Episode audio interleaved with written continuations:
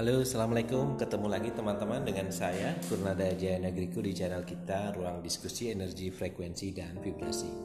Kita ngobrolin tentang keseharian kita ditinjau dari sudut pandang energi, frekuensi, dan vibrasi. Teman-teman, kita hari ini kita akan ngobrolin tentang aktivasi 8 tombol rezeki.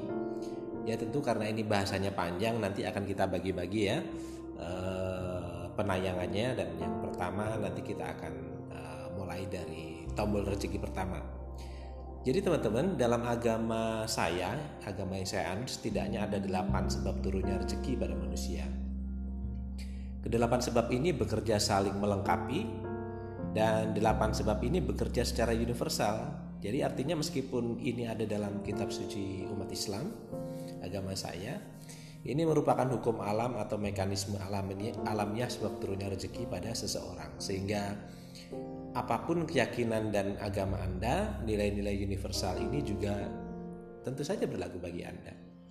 Nah, teman-teman, oke kita mulai ya. Uh,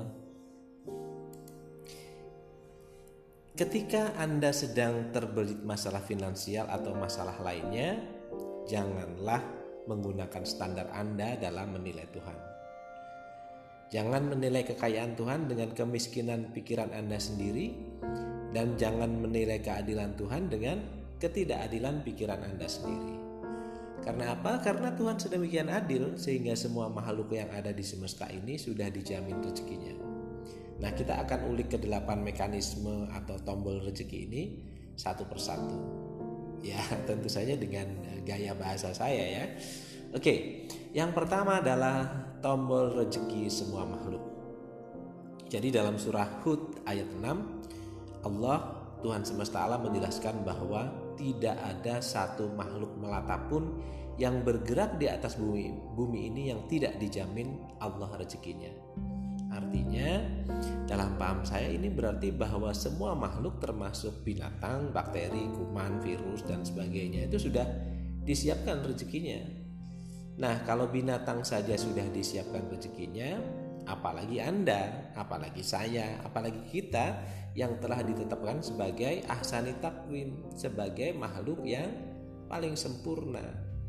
Yang dengan kesempurnaan itu kemudian diamanahi sebagai khalifah atau pengatur di muka bumi ini.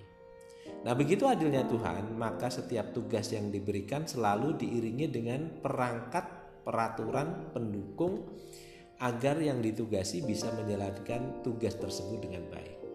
Salah satu perangkat yang mengikuti Anda adalah dunia seisinya ini ditundukkan untuk Anda. Nah, Anda bisa baca di surah Al-Jatsiyah ayat 13. Artinya seperti ini. Dan dia menundukkan untukmu apa yang ada di langit dan apa yang ada di bumi semuanya sebagai rahmat daripadanya. Nah, jadi teman-teman, selama kita hidup sebenarnya kita sudah memegang mandat ini. Jadi bumi seisinya, langit dan bumi bahkan ditundukkan pada kita. Nah, jika seseorang tidak mampu mengusahakan rezekinya sendiri, maka Allah menggerakkan orang lain untuk mengantarkan rezekinya. Contohnya ya, contohnya adalah orang gila, orang depresi, orang yang tengah mengalami masalah dengan mentalitasnya. Mereka kan jelas tidak mampu mengusahakan rezekinya sendiri kan? Lalu Allah menggerakkan orang lain untuk menolongnya memberikan makanan, tempat berlindung dan sebagainya dan sebagainya.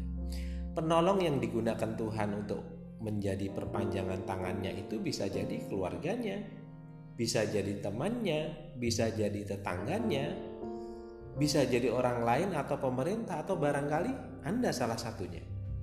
Iya kan?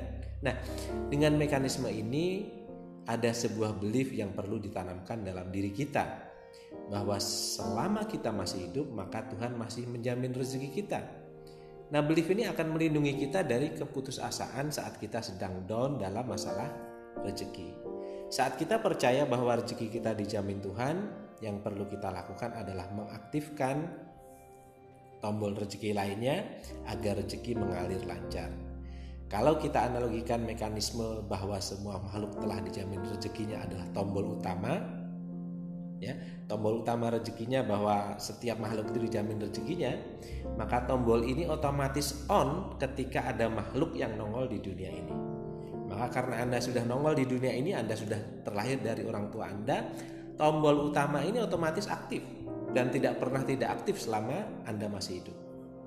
Jadi kalau Anda merasa bahwa rezeki Anda berjalan lambat, maka bisa dipastikan bukan tombol utama ini yang bermasalah. Bisa jadi tombol-tombol lainnya yang belum diaktifasi. Nah, apa saja tombol-tombol lainnya itu kita akan bahas lebih lanjut di nanti materi berikutnya. Yang perlu diingat teman-teman, Anda harus pasang mindset ini dalam hidup Anda sekarang.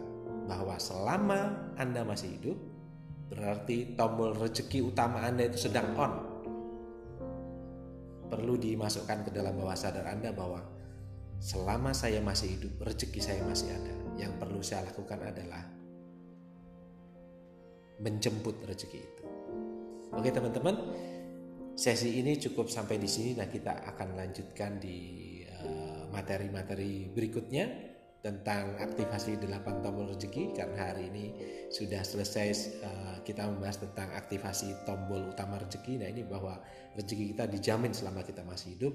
Kita akan uh, nanti akan bahas tombol-tombol uh, rezeki berikutnya. Dan mudah-mudahan kita akan ketemu lagi dengan tombol berikutnya dalam suasana yang lebih baik, lebih bahagia, lebih sehat, lebih sejahtera dan mudah-mudahan teman-teman yang sedang sakit disembuh, disembuhkan sakitnya, yang sedang rezekinya seret dilancarkan rezekinya dan mudah-mudahan rezeki Anda baik, hari Anda baik dan masa depan Anda semua jauh lebih baik dan Anda bisa melewati kita semua bisa melewati masa-masa pandemi ini dengan baik. Dan rezeki kita terus berkelimpahan bagaimanapun caranya karena rezekinya milik Allah dan bagaimana cara membagikannya itu adalah hak prerogatif Allah yang perlu kita lakukan adalah meminta dan mengaktifkan tombol-tombol rezeki yang ada dalam diri kita. Terima kasih. Assalamualaikum warahmatullahi wabarakatuh.